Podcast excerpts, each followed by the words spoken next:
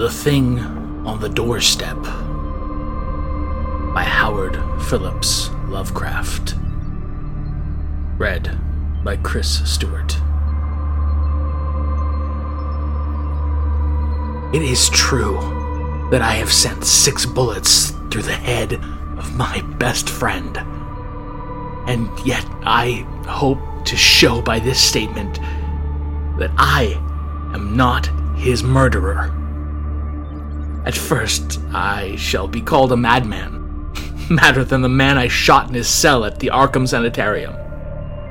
Later, some of my readers will weigh each statement, correlate it with the known facts, and ask themselves how I could have believed otherwise than as I did after facing the evidence of that horror, that thing on the doorstep.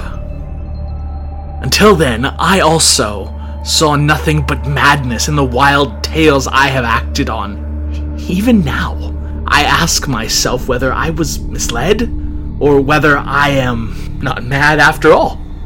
I do not know. But others have strange things to tell of Edward and Asenath Derby. And even the stolid police are at their wits' end to account for that last terrible visit.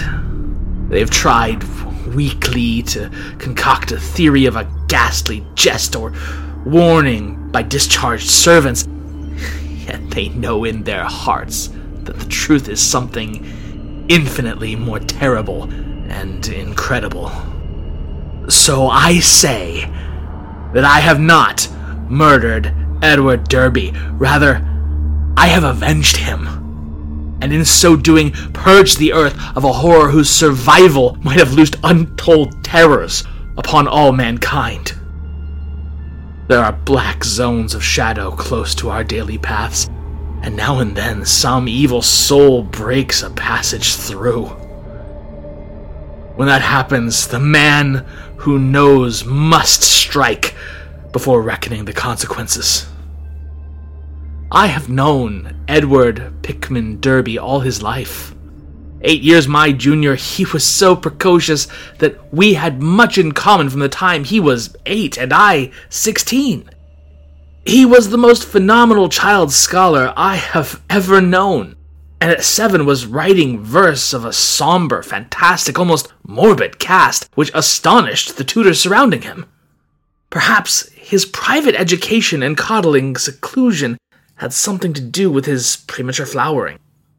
An only child, he had organic weaknesses which startled his doting parents and caused them to keep him closely chained to their side. He was never allowed out without his nurse, and seldom had a chance to play unconstrainedly with other children. All this doubtless fostered a strange, secretive inner life in the boy, with imagination as his one avenue of freedom. At any rate, his juvenile learning was prodigious and bizarre, and his facile writing such as to captivate me despite my greater age. About that time, I had leanings toward art of a somewhat grotesque cast, and I found in this younger child a rare, kindred spirit. What lay behind our joint love of shadows and marvels was, no doubt, the ancient, moldering, and subtly fearsome town in which we lived. Witch cursed, legend haunted Arkham, whose huddled, sagging gambrel roofs and crumbling Georgian balustrades brood out the centuries beside the darkly muttering Miskatonic. As time went by, and I turned to architecture and gave up my design of illustrating a book of Edward's demonic poems, yet our comradeship suffered no lessening. Young Derby's odd genius developed remarkably, and in his 18th year, his collected nightmare lyrics made a real sensation when he issued under the title Azathoth and Other Horrors. He was a close correspondent of the notorious Baudelarian poet Justin Geoffrey, who wrote The People of the Monolith, and died screaming in a madhouse in 1926 after a visit to a sinister, ill regarded village in Hungary. In self reliance and practical affairs, however, Derby was greatly retarded because of his coddled existence. His health had improved, but his habits of childish dependence were fostered by over careful parents, so that he never traveled alone, made independent decisions, or assumed responsibilities. It was early seen that he would not be equal to a struggle in the business or professional arena, but the family fortune was so ample that this formed no tragedy. As he grew to years of manhood, he retained a deceptive aspect of boyishness. Blond and blue eyed, he had the fresh complexion of a child, and his attempts to raise a mustache were discernible only with difficulty. His voice was soft and light, and his pampered, unexercised life gave him a juvenile chubbiness rather than the paunchiness of premature middle age. He was of good height, and his handsome face would have made him a notable gallant, had not his shyness held him to seclusion and bookishness. Derby's parents took him abroad every summer, and he was quick to seize on the surface aspects of European thought and expression. His Poe like talents turned more and more toward the decadent, and other artistic sensitivenesses and yearnings were half aroused in him. We had great discussions in those days. I had been through Harvard, studied in a Boston architect's office, had married, and had finally returned to Arkham to practice my profession, settling in the family homestead in Saltonstall Street since my father had moved to Florida for his health. Edward used to call almost every morning, till I came to regard him as one of the household. He had a characteristic way of ringing the doorbell or sounding the knocker that grew to be a veritable code signal so that after dinner I always listened for the familiar three brisk strokes followed by two more after a pause. Less frequently, I would visit at his house and note with envy the obscure volumes of his constantly growing library. Derby went through Miskatonic University in Arkham, since his parents would not let him board away from them. He entered at 16 and completed his course in three years, majoring in English and French literature and receiving high marks in everything but mathematics and the sciences. He mingled very little with other students, though looking enviously at the daring or bohemian sect, whose superficially smart language and meaningless ironic pose he aped, and whose dubious conduct he wished he dared adopt. What he did do was to become an almost fanatical devotee of subterranean magical lore, for which Miskatonic's library was, and is, famous. Always a dweller on the surface of fantasy and strangeness, he now delved deep into the actual runes and riddles left by a fabulous past for the guidance or puzzlement of posterity. He read things like the frightful Book of Eibon, the Unaussprechlichen Kulten of von Junzt, and the forbidden Necronomicon of the mad Arab Abdul Alhazred, though he did not tell his parents he had seen them. Edward was twenty when my son and only child was born, and seemed pleased that I named the newcomer Edward Derby Upton after him. By the time he was twenty five, Edward Derby was a prodigiously learned man and a fairly well known poet and fantastiste, though his lack of contacts and responsibilities had slowed down his literary growth by making his products derivative and overbookish.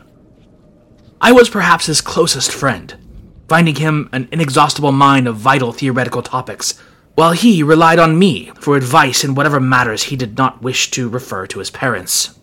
He remained single, more through shyness, inertia, and parental protectiveness than through inclination, and moved in society only to the slightest and most perfunctory extent. When the war came, both health and ingrained timidity kept him at home. I went to Plattsburgh for a commission, but never got overseas. So, the years wore on. Edward's mother died when he was 34, and for months he was incapacitated by some odd psychological malady. His father took him to Europe, however, and he managed to pull out of his trouble without visible effects. Afterwards, he seemed to feel a sort of grotesque exhilaration, as if of partial escape from some unseen bondage. He began to mingle in the more advanced college set, despite his middle age, and was present at some extremely wild doings. On one occasion, paying heavy blackmail, which he borrowed of me, to keep his presence at a certain affair from his father's notice. Some of the whispered rumors about the wild Miskatonic set were extremely singular. There was even talk of black magic and of happenings utterly beyond credibility. Edward was 38 when he met Asenath White.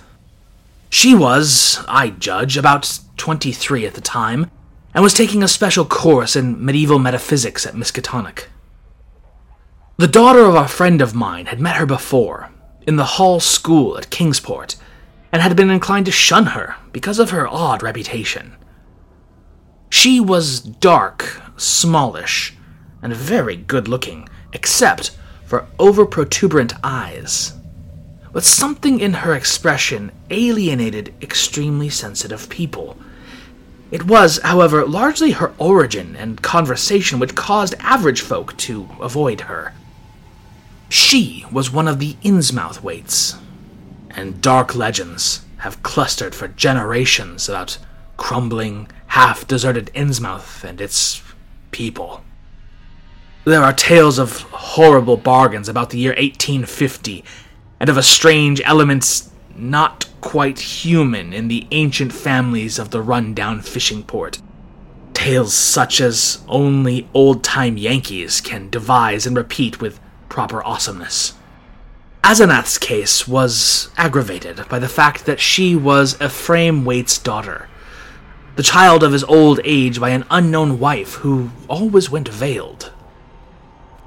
Ephraim lived in a half decayed mansion in Washington Street, Innsmouth, and those who had seen the place Arkham folk avoid going to Innsmouth whenever they can declared that the attic windows were always boarded, and that strange sound sometimes floated from within as evening drew on. The old man was known to have been a prodigious magical student in his day, and legend averred that he could raise or quell storms at sea according to his whim. I had seen him once or twice in my youth as he came to Arkham to consult forbidden tomes at the college library, and had hated his wolfish, saturnine face with its tangle of iron gray beard. He had died insane, under rather queer circumstances, just before his daughter, by his will made a nominal ward of the principal, entered the Hall School. But she had been his morbidly avid pupil and looked fiendishly like him at times. The friend, whose daughter had gone to school with Asenath Waite, repeated many curious things when the news of Edward's acquaintance with her began to spread about. Asenath, it seemed, had posed as a kind of magician at school, and had really seemed able to accomplish some highly baffling marvels. She professed to be able to raise thunderstorms, though her seeming success was generally laid to some uncanny knack at prediction. All animals markedly disliked her, and she could make any dog howl by certain motions of her right hand. There were times when she displayed snatches of knowledge and language very singular, and very shocking for a young girl, when she would frighten her schoolmates with leers and winks of an inexplicable kind and she would seem to extract an obscene and zestful irony from her present situation. Most unusual, though, were the well attested cases of her influence over other persons. She was, beyond question, a genuine hypnotist. By gazing peculiarly at a fellow student, she would often give the latter a distinct feeling of exchanged personality, as if the subject were placed momentarily in the magician's body and able to stare half across the room at her real body, whose eyes blazed and protruded with an alien expression. Asenath often made wild claims about the nature of consciousness and about its independence of the physical frame, or at least from the life processes of the physical frame. Her crowning rage, however, was that she was not a man, since she believed a male brain had certain unique and far reaching cosmic powers. Given a man's brain, she declared, she could not only equal but surpass her father in mastery of unknown forces. Edward met Asenath at a gathering of intelligentsia held in one of the students' rooms, and could talk of nothing else when he came to see me the next day. He had found her full of the interests and erudition which engrossed him most, and was in addition wildly taken with her appearance. I had never seen the young woman, and recalled casual references only faintly, but I knew who she was. It seemed rather regrettable that Derby should become so upheaved about her, but I said nothing to discourage him, since infatuation thrives on opposition. He was not, he said, mentioning her to his father. In the next few weeks, I heard of very little but Asenath from young Derby.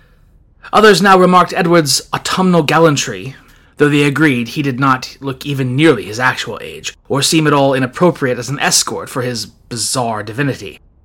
He was only a trifle paunchy despite his indolence and self indulgence, and his face was absolutely without lines. Asenath, on the other hand, had the premature crow's feet which come from the exercise of an intense will.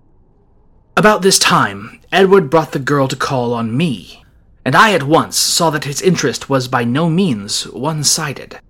She eyed him continually with an almost predatory air, and I perceived that their intimacy was beyond untangling. Soon afterwards, I had a visit from old Mr. Derby, who I had always admired and respected. He had heard the tales of his son's new friendship, and wormed the whole truth out of the boy. Edward meant to marry Asenath, and had even been looking at houses in the suburbs.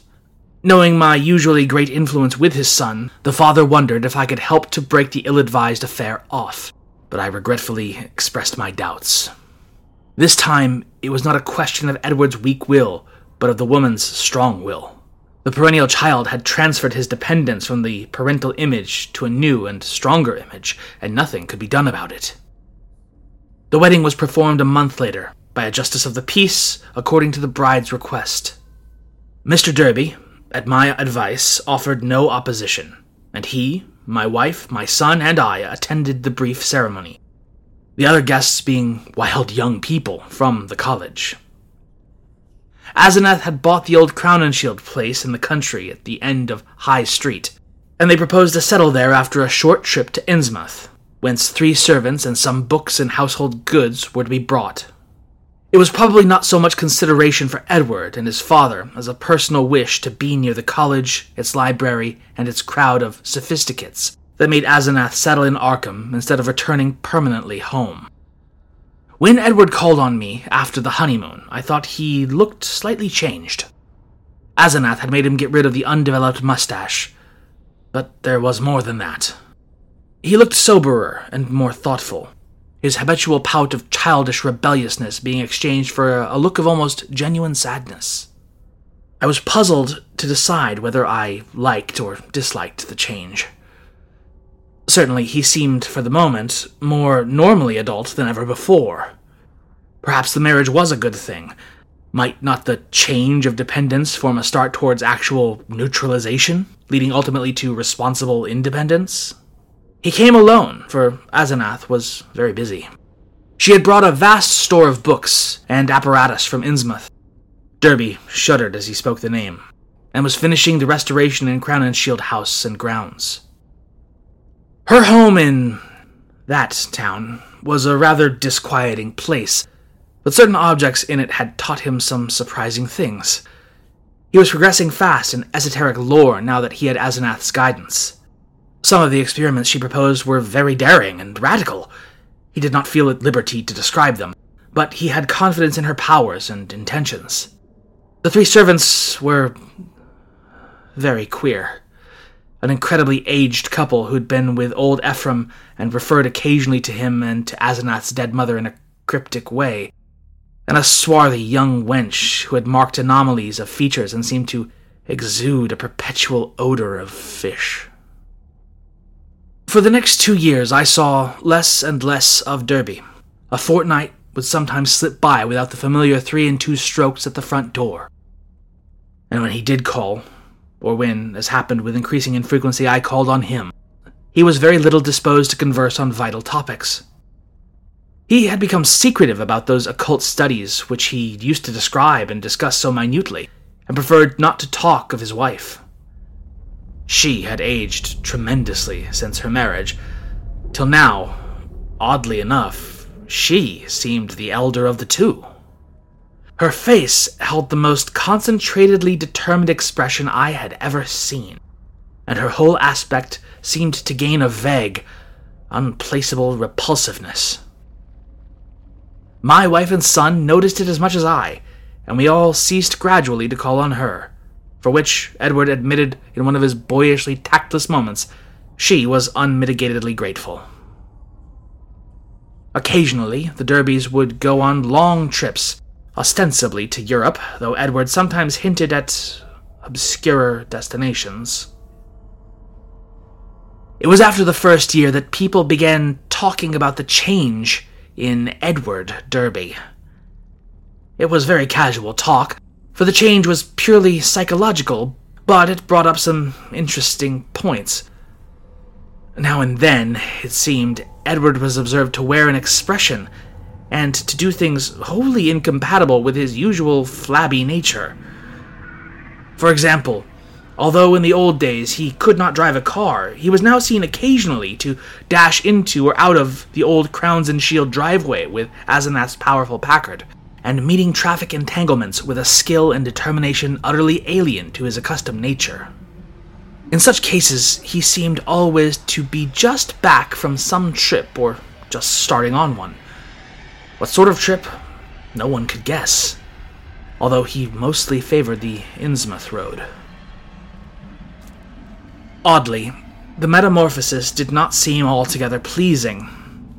People said he looked too much like his wife, or like old Ephraim Waite himself in those moments.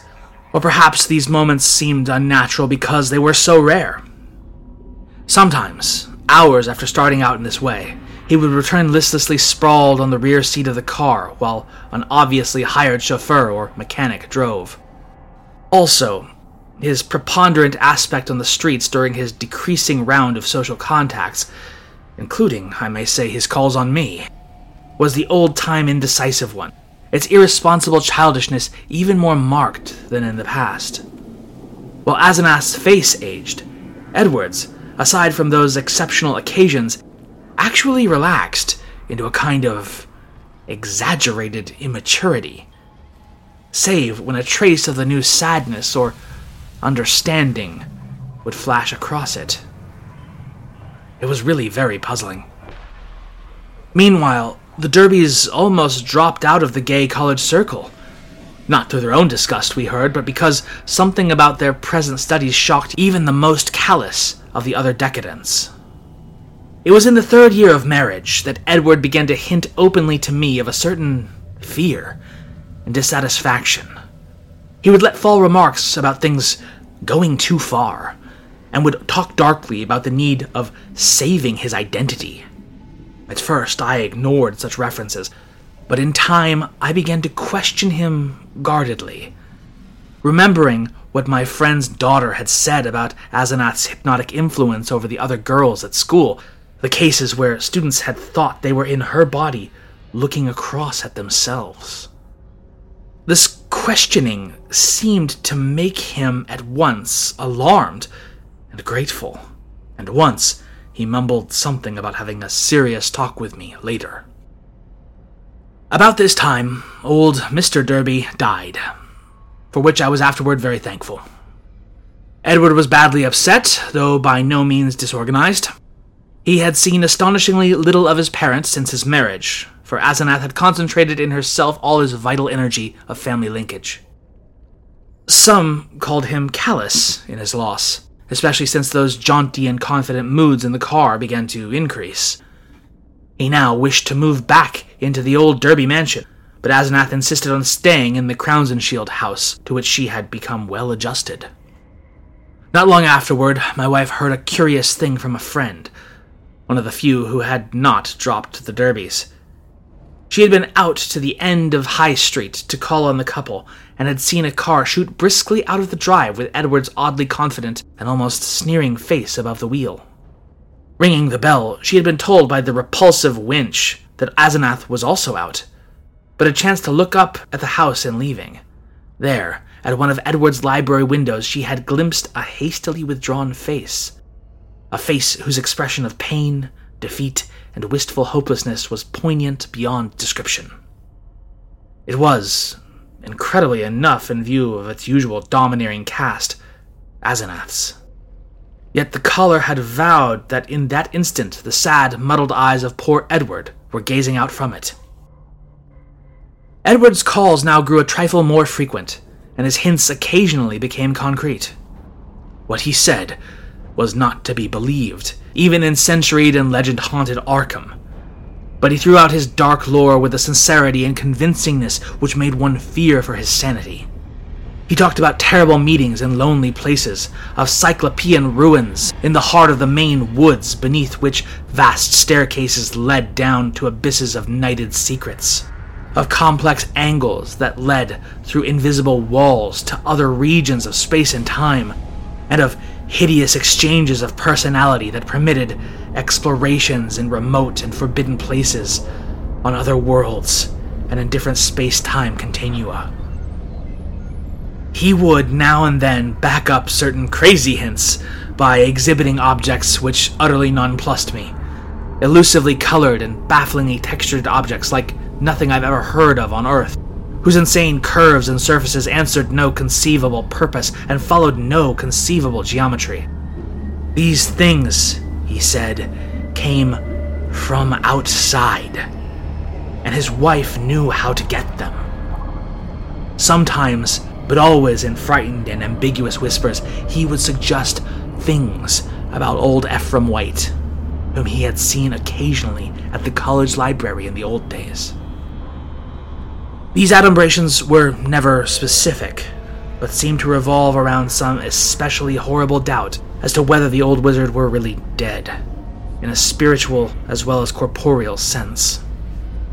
At times, Derby would halt abruptly in his revelations, and I wondered whether Asenath could possibly have divined his speech at a distance and cut him off through some unknown sort of telepathic mesmerism, some power of the kind she had displayed at school. Certainly, she suspected that he told me these things.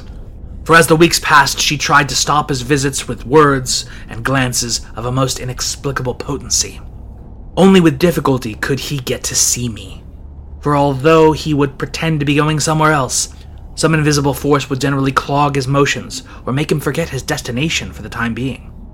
His visits usually came when Asenath was away. Away in her own body, as he once oddly put it. She always found out later. The servants watched his goings and comings, but evidently she thought it inexpedient to do anything drastic. Derby had been married more than three years on that August day when I got the telegram from Maine. I had not seen him for two months, but had heard he was away on business. Asenath was supposed to be with him, though watchful gossips declared there was someone upstairs in the house behind the doubly curtained windows. They had watched the purchases made by the servants, and now the town marshal of Chesuncook had wired of the draggled madman who had stumbled out of the woods with delirious ravings and screamed to me for protection. It was Edward, and he had been just able to recall his own name and my name and address. Chesuncook is closest to the wildest, deepest, and least explored forest belt in Maine, and it took a whole day of feverish jolting through fantastic and forbidding scenery to get there in a car. I found Derby in a cell at the town farm, vacillating between frenzy and apathy. He knew me at once and began pouring out a meaningless, half incoherent torrent of words in my direction. Dan, for God's sake, the, the pit of the Shoggoths, down the 6,000 steps. The abominations, the, the abominations. I would never let her take me, and then I found myself there. Yeah, Shub-Niggurath.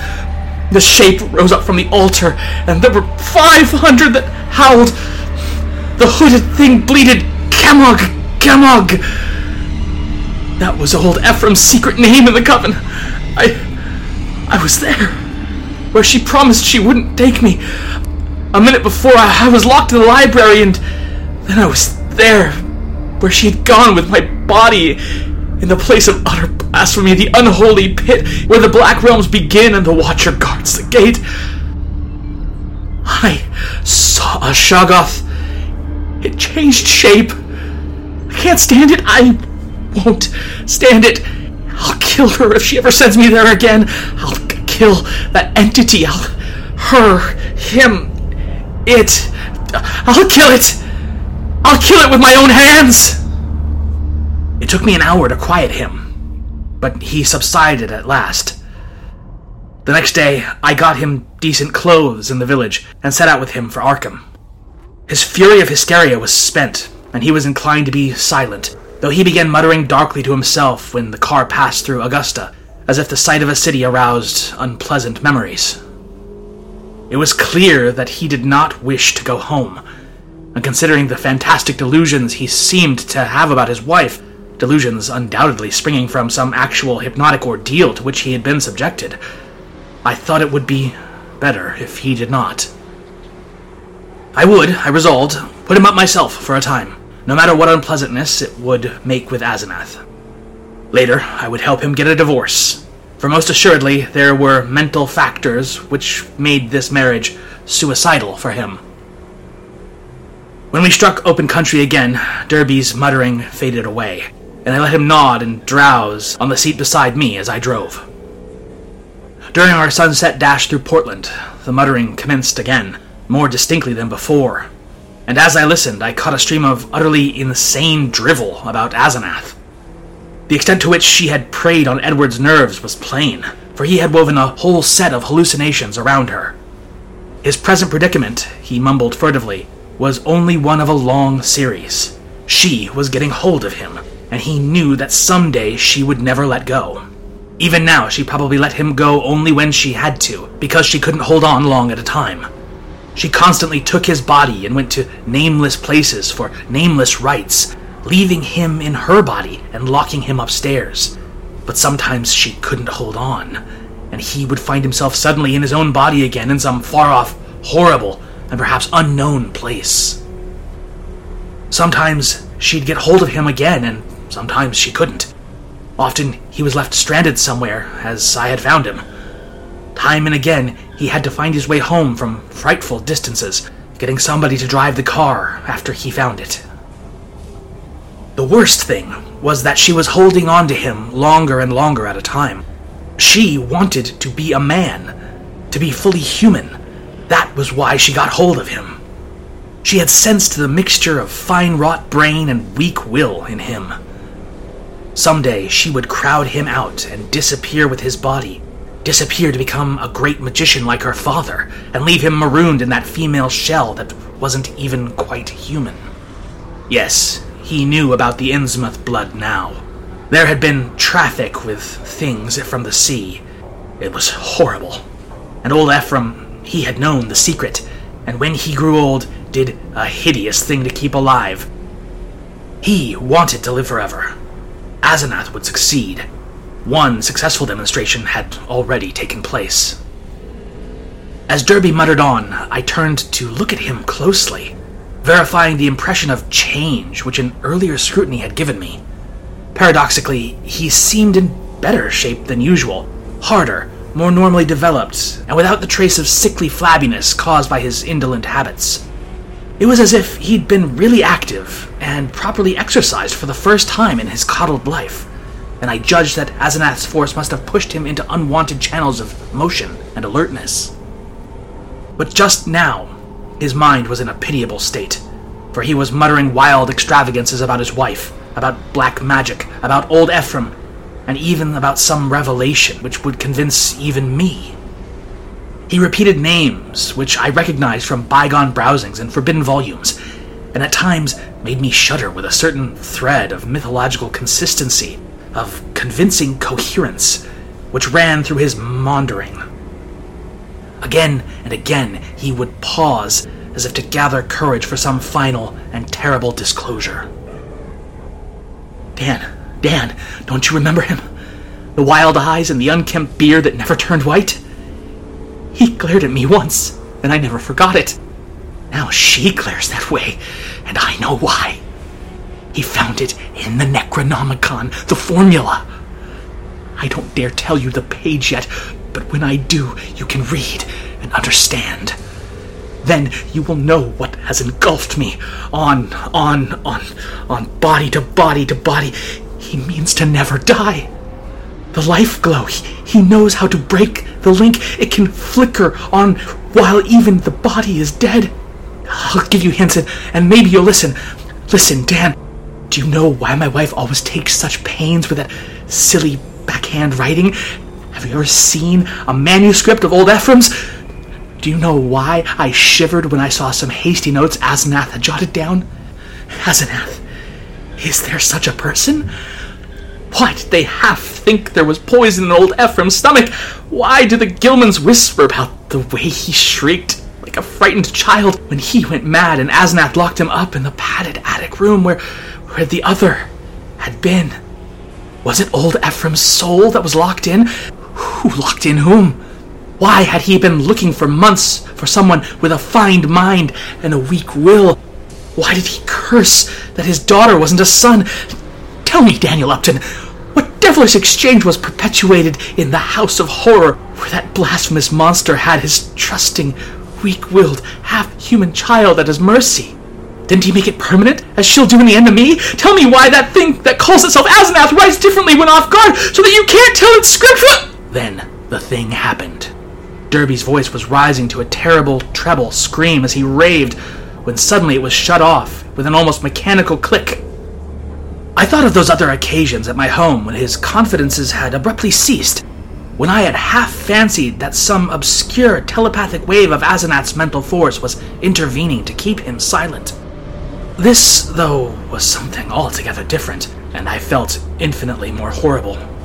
The face beside me was twisting almost unrecognizably for a moment, while through the whole body there was passing a shivering motion, as if all the bones, organs, muscles, nerves, and glands were readjusting themselves to a radically different posture, set of stresses, and general personality.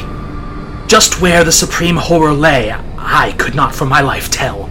Yet there swept over me such a swamping wave of sickness and repulsion, such a freezing, petrifying sense of utter alienage and abnormality, that my grasp of the wheel grew feeble and uncertain. The figure beside me seemed less like a lifelong friend than like some monstrous intrusion from outer space, some damnable, utterly accursed focus of unknown and malign cosmic forces.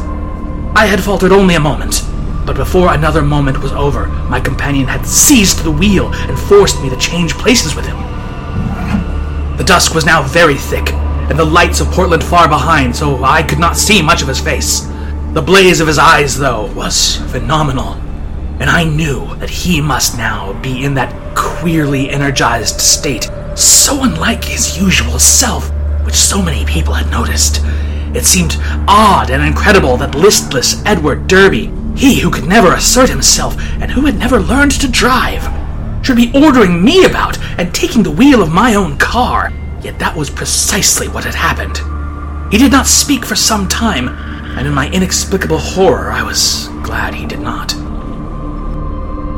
In the lights of Biddeford and Saco, I saw his firmly set mouth and shivered at the blaze of his eyes. The people were right.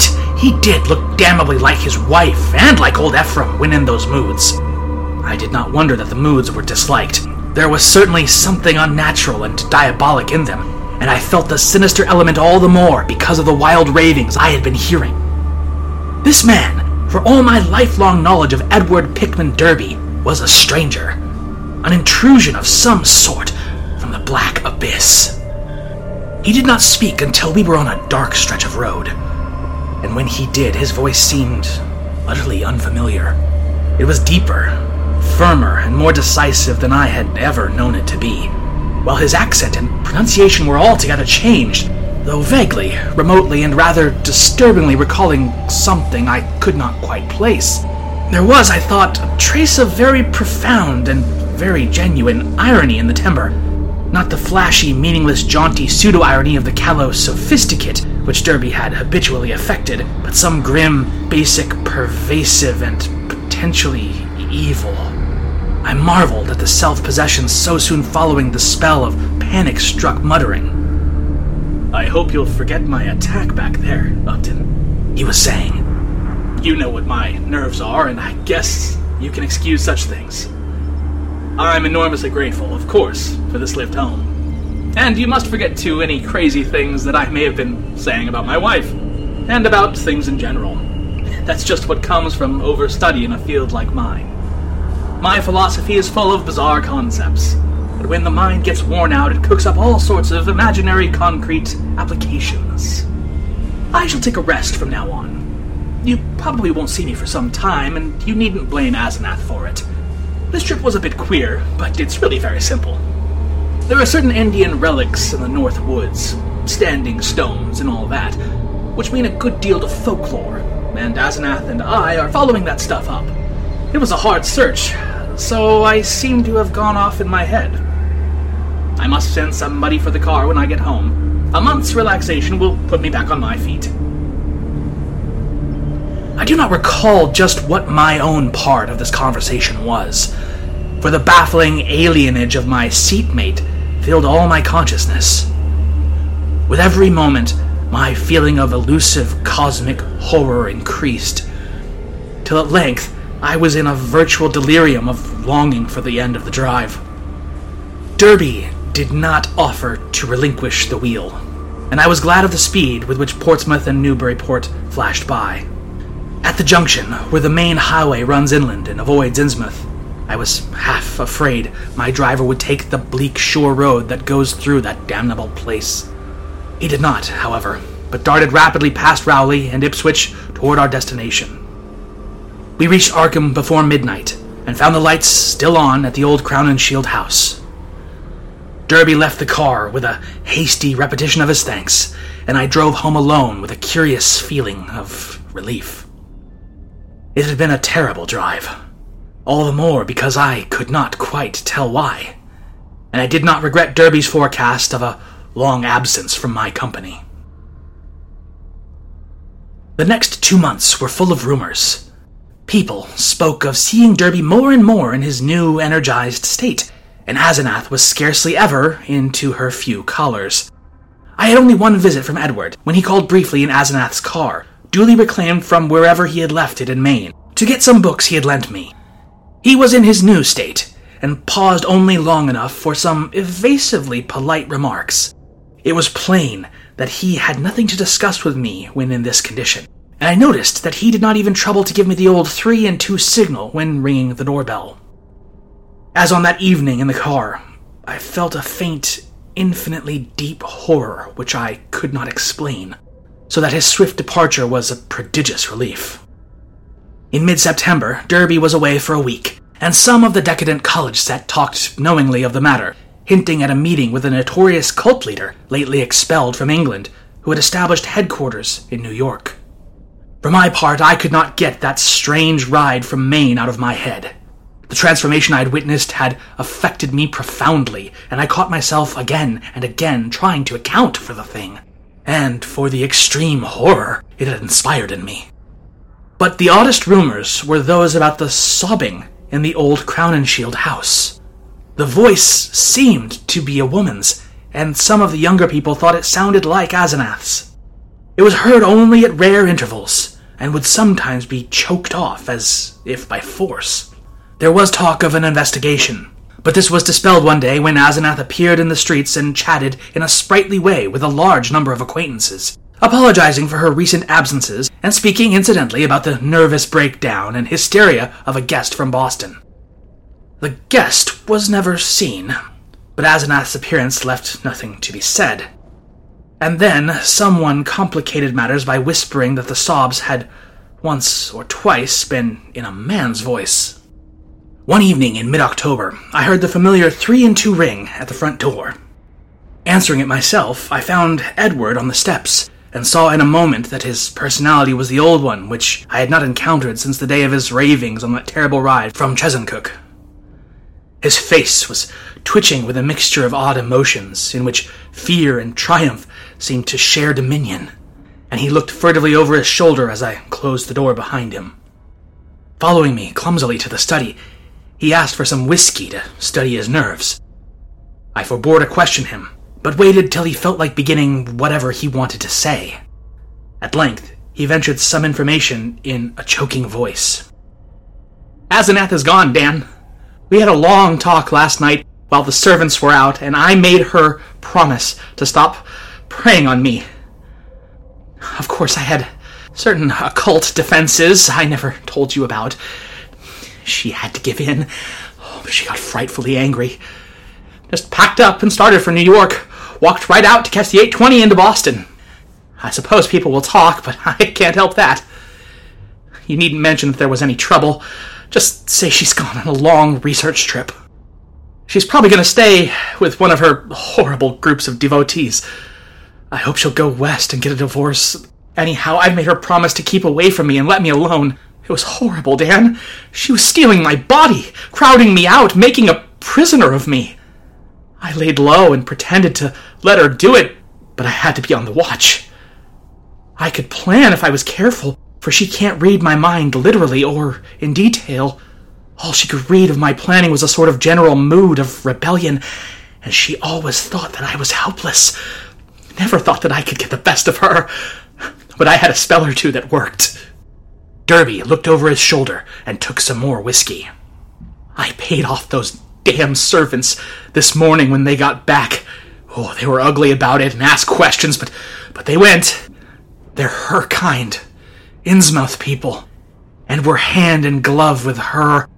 I hope they'll let me alone. I didn't like the way they laughed when they walked away.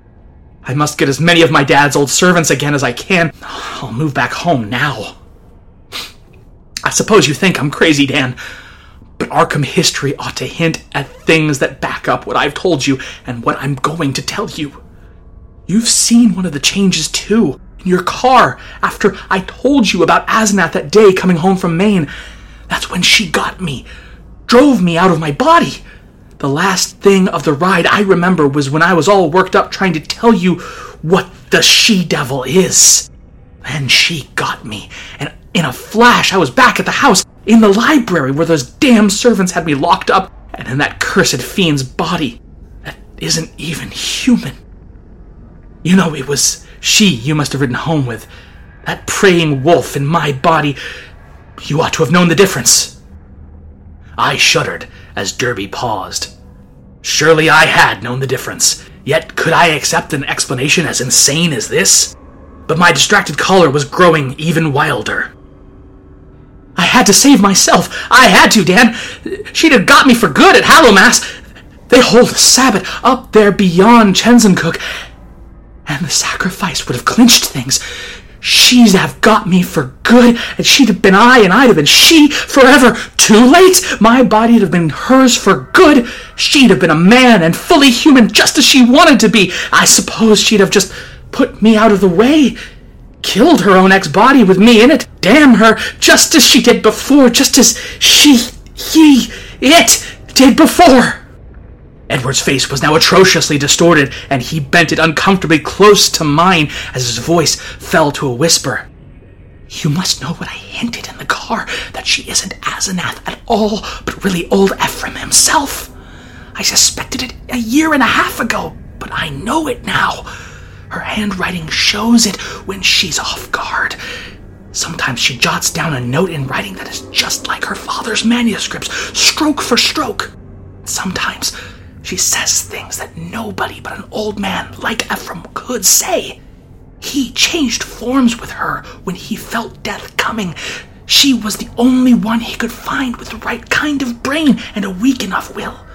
He got her body permanently, just as he almost got mine and then poisoned the old body he'd put her into. Haven't you seen old Ephraim's soul glaring out of that she devil's eyes dozens of times? And out of mine when she had control of my body? The whisperer was panting and paused for breath. I said nothing, and when he resumed, his voice was nearer normal. This, I reflected, was a case for the asylum, but I would not be the one to send him there. Perhaps time and freedom from Asenath would do its work. I could see that he would never wish to dabble in morbid occultism again. I'll tell you more later. I must have a long rest now. I'll tell you something of the forbidden horrors she led me to, something of the age old horrors that even now are festering in out of the way corners, with a few monstrous priests to keep them alive. Some people know things about the universe that nobody ought to know, and can do things that nobody ought to be able to do. I've been in it up to my neck, but that's the end. Today I'd burn that damn Necronomicon and all the rest of it if I were a librarian at Miskatonic. But she can't get me now. I must get out of that accursed house as soon as I can and settle down at home. You'll help me, I know, if I need help. Those devilish servants, you know. And if people should get too inquisitive about Asenath, You'll see, I, I can't give them her address. Then there are certain groups of searchers, certain cults, you know, that might misunderstand our breaking up. Some of them have damnably curious ideas and methods. I know you'll stand by me if anything happens, even if I have to tell you a lot that will shock you. I had Edward stay and sleep in one of the guest chambers that night, and in the morning he seemed calmer. We discussed certain possible arrangements for his moving back into the Derby mansion, and I hoped he would lose no time in making the change. He did not call me the next evening, but I saw him frequently during the ensuing weeks. We talked as little as possible about strange and unpleasant things, but discussed the renovation of the old Derby house and the travels which Edward promised to take with my son and me the following summer. Of Asenath, we said almost nothing, for I saw that the subject was a peculiarly disturbing one. Gossip, of course, was rife, but that was no novelty in connection with the strange menage at the old Crowninshield house. One thing I did not like was that Derby's banker let him fall in an overexpansive mood at the Miskatonic Club about the checks Edward was sending regularly to a Moses and Abigail Sargent and a Eunice Babson at Innsmouth. That looked as if those evil faced servants were extorting some kind of tribute from him, yet he had not mentioned the matter to me. I wished that the summer and my son's Harvard vacation would come so that we could get Edward to Europe. He was not, I soon saw, mending as rapidly as I hoped he would, for there was something a bit hysterical in his occasional exhilaration, while his moods of fright and depression were altogether too frequent. The old Derby house was ready by December, yet Edward constantly put off moving.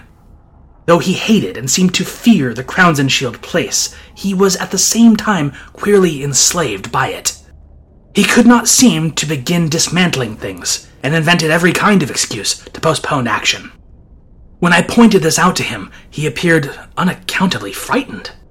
His father's old butler, who was there with the other reacquired family servants, told me one day that Edward's occasional prowlings about the house, and especially down cellar, looked odd and unwholesome to him. I wondered if Asenath had been writing disturbing letters, but the butler said there was no mail which could have come from her. It was about Christmas Day that Derby broke down one evening while calling on me. I was steering the conversation towards next summer's travels when he suddenly shrieked and leapt up from his chair with a look of shocking, uncontrollable fright. A cosmic panic and loathing such as only the nether gulfs of nightmare could bring to any sane mind. My brain! My brain! God damn! It's tugging from beyond! Knocking, clawing! That she devil! Even now! Ephraim! Come on! Come on! From the pit of the shoggoths! Yeah! Shub-Niggurath! The goat with a thousand young! The flame! The flame! Beyond! Burning beyond life! In the earth! Oh, God! I pulled him back from his chair and poured some wine down his throat as his friendly sank to a dull apathy. He did not resist, but he kept his lips moving as if talking to himself. Presently, I realized that he was trying to talk to me and bent my ear to his mouth to catch his feeble words. Again! Again! She's trying! I might have known! Nothing can stop that force! Not distance, not magic, nor death! It, it comes and comes! Mostly in the night. I, I can't leave. It's horrible. Oh, God, Dan! If only you knew as I do just how horrible it is! When he had slumped down into a stupor, I propped him with pillows and let him and let normal sleep overtake him. I did not call the doctor, for I knew what would be said of his sanity, and wished to give nature a chance if I possibly could. He waked at midnight, and I put him to bed upstairs. But he was gone by morning. He had let himself quietly out of the house, and his butler, when called on the wire, said he was at home pacing restlessly about the library. Edward went to pieces after that. He did not call again, but I went daily to see him. He would always be sitting in his library, staring at nothing and having an air of abnormal listening. Sometimes he talked rationally, but always on trivial topics. Any mention of his trouble, or future plans, or of Asenath, would send him into a frenzy. His butler said he had frightful seizures at night, during which he might eventually do himself harm. I had a long talk with his doctor, banker, and lawyer, and finally took the physician with two specialist colleagues to visit him. The spasms that resulted from the first questions were violent and pitiable. And that evening, a closed car took his poor, struggling body to the Arkham Sanitarium. I was made his guardian and called on him twice weekly, almost weeping to hear his wild shrieks, awesome whispers, and dreadful, droning repetitions of such phrases as, I had to do it! I had to do it! It'll get me! It'll get me! Down there, down there in the dark! Mother, mother! Dan! Save me! Save me! How much hope of recovery there was, no one could say. But I tried my best to be optimistic. Edward must have a home if he emerged, so I transferred his servants to the Derby mansion, which would surely be his sane choice. What to do about the Crowninshield place with its complex arrangements and collections of utterly inexplicable objects, I could not decide, so left it momentarily untouched, telling the Derby housemaid to go over and dust the chief rooms once a week, and order the furnace man to have a fire on those days. The final nightmare came before Candlemas, heralded, in cruel irony, by a false gleam of hope. One morning in late January, the sanitarium telephoned to report that Edward's reason had suddenly come back. His continuous memory, they said, was badly impaired, but sanity itself was certain. Of course, he must remain some time for observation, but there could be little doubt of the outcome. All going well, he would surely be free in a week. I hastened over in a flood of delight, but stood bewildered when a nurse took me to Edward's room. The patient rose to greet me, extending his hand with a polite smile. But I saw in an instant that he bore the strangely energized personality which had seemed so foreign to his own nature. The competent personality I had found so vaguely horrible, and which Edward himself had once vowed was the intruding soul of his wife. There was the same blazing vision, so like Asenath's and old Ephraim's, and the same firm mouth, and when he spoke I could sense the same grim, pervasive irony in his voice, the deep irony so redolent of potential evil. This was the person who had driven my car through the night five months before. The person I had not seen since that brief call when he had forgotten the old time doorbell signal and stirred such nebulous fears in me. And now he filled me with the same dim feeling of blasphemous alienage and ineffable cosmic hideousness. He spoke affably of arrangements for release, and there was nothing for me to do but assent, despite some remarkable gaps in his recent memories. Yet I felt that something was terribly, inexplicably wrong and abnormal. There were horrors in this thing that I could not reach. This was a sane person. But was it indeed the Edward Derby I had known? If not, who or what was it? And where was Edward? Ought it to be free or confined? or ought it to be extirpated from the face of the earth? There was a hint of the abysmally sardonic in everything the creature said. The Asenath like eyes lent a special and baffling mockery to certain words about the early liberty earned by an especially close confinement. I must have behaved very awkwardly, and was glad to beat a retreat. All the next day and the next, I racked my brain over the problem. What had happened? What sort of mind looked out through those alien eyes in Edward's face? I could think of nothing but this dimly terrible enigma, and gave up all efforts to perform my usual work. The second morning, the hospital called up to say that the recovered patient was unchanged, and by evening I was close to a nervous collapse, a state I admit, though others will vow it colored my subsequent vision. I have nothing to say on this point except that no madness of mine could account for all the evidence. It was in the night. After that second evening, that stark, utter horror burst over me and weighted my spirit with a black, clutching panic from which I can never shake free. It began with a telephone call just before midnight. I was the only one up and sleepily took down the receiver in the library. No one seemed to be on the wire, and I was about to hang up and go to bed when my ear caught a very faint suspicion of a sound at the other end. Was someone under great difficulties to talk? As I listened, I thought I heard a sort of half liquid bubbling noise, which had an odd suggestion of inarticulate, unintelligible words and syllable divisions. I called, Who is this? But the only answer was,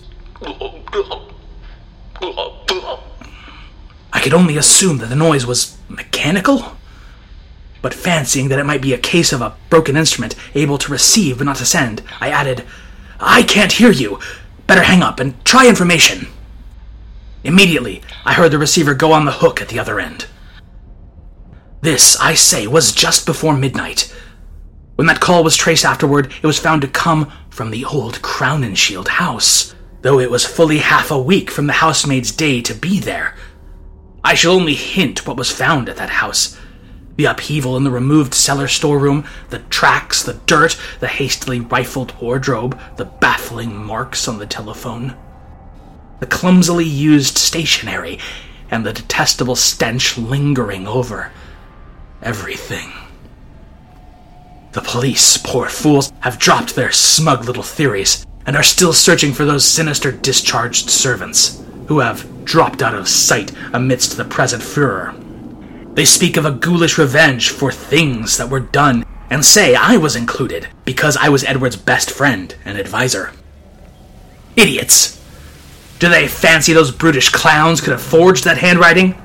Do they fancy they could have brought what later came? Are they blind to the changes in that body that was Edward's? As for me, I now believe all that Edward Derby ever told me. There are horrors beyond life's edge that we do not suspect. And once in a while, man's evil prying calls them just within our range. Ephraim, Asenath, that devil, called them in, and they engulfed Edward as they are engulfing me. Can I be sure that I am safe? Those powers survived the life of the physical form. The next day, in the afternoon, when I pulled out of my prostration and was able to walk and talk coherently, I went to the madhouse and shot him dead for Edward's and the world's sake. But can I be sure till he is cremated? They are keeping the body for some silly autopsies by different doctors, but I say he must be cremated. He must be cremated, he who was not Edward Derby when I shot him. I shall go mad if he is not, for I may be the next.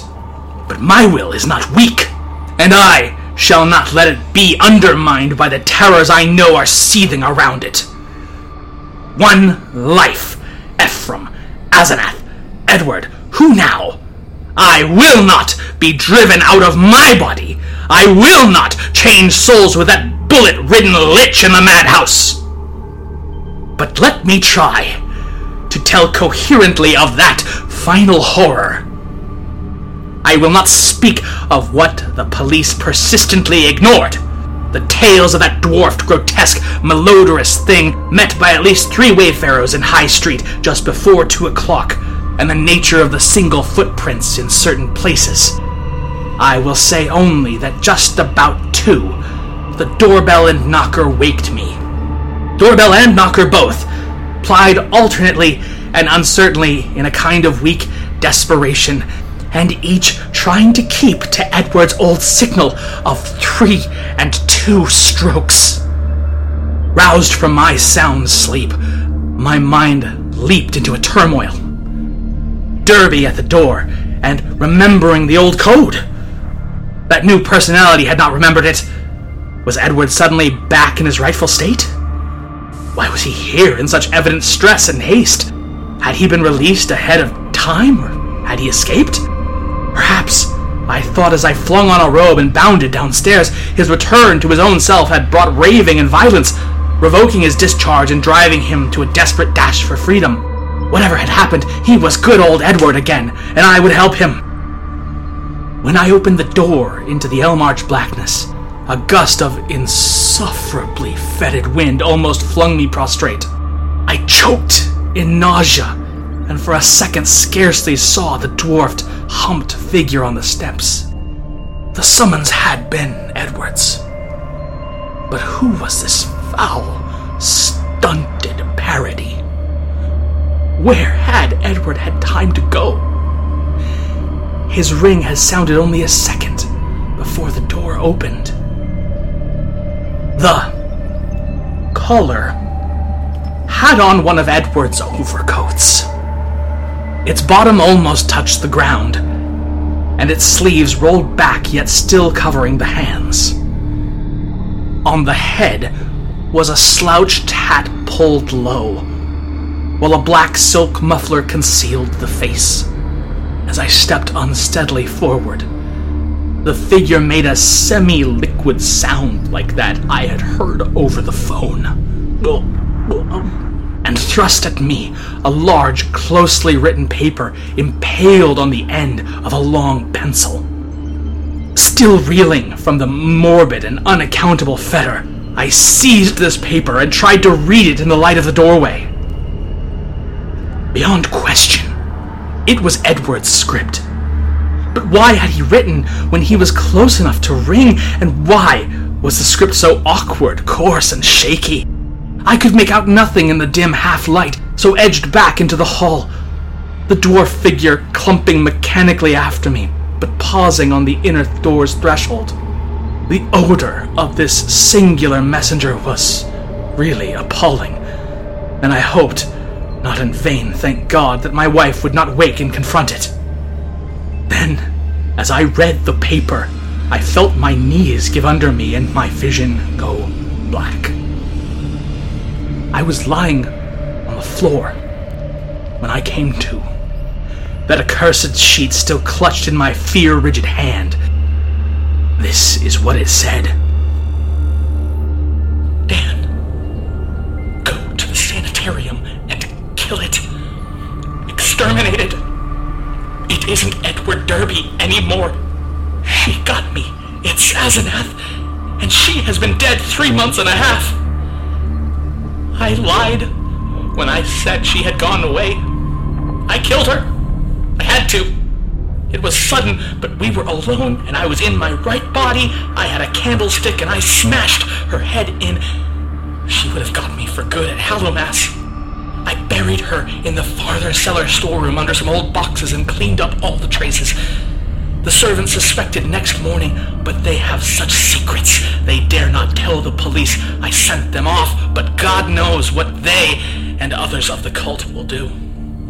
I thought for a while I was all right. And then I felt the tugging at my brain.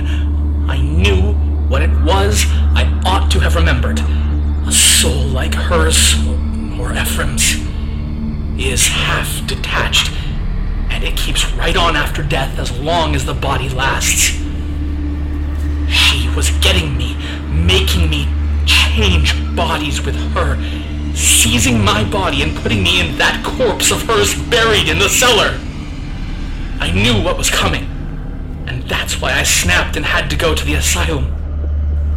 Then it came.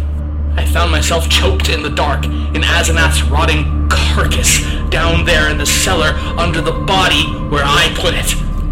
And I knew she must be in my body at the sanitarium permanently. For it was after Hallowmass and the sacrifice would work even without her being there. Sane and ready for release as a menace to the world. I was desperate, and in spite of everything, I clawed my way out. I'm too far gone to talk. I couldn't manage to telephone, but I can still write. I'll get fixed up somehow and bring you this last word and warning. Kill that fiend if you value the peace and comfort of the world. See that it is cremated. If you don't, it will live on and on, body to body forever, and I can't tell you what it will do. Keep clear of black magic, Dan. It is the devil's business. Goodbye. You've been a great friend. Tell the police whatever they'll believe, and I'm damnably sorry to drag all this on you. I'll be at peace before long. This thing won't hold together much more. Hope you can read this. And kill that thing! Kill it! Yours, Ed. It was only after that I read the last half of this paper, for I had fainted at the end of the third paragraph. I fainted again when I saw and smelled what cluttered up the threshold where the warm air had struck it. The messenger would not move or have consciousness anymore. The butler, tougher fibered than I, did not faint at what met him in the hall in the morning. Instead, he telephoned the police. When they came, I had been taken upstairs to bed, but the other mass lay where it had collapsed in the night. The men put handkerchiefs to their noses. What they finally found inside Edward's oddly assorted clothes was mostly liquescent horror. There were bones, too, and a crushed in skull. Some dental work positively identified the skull as Asenath's.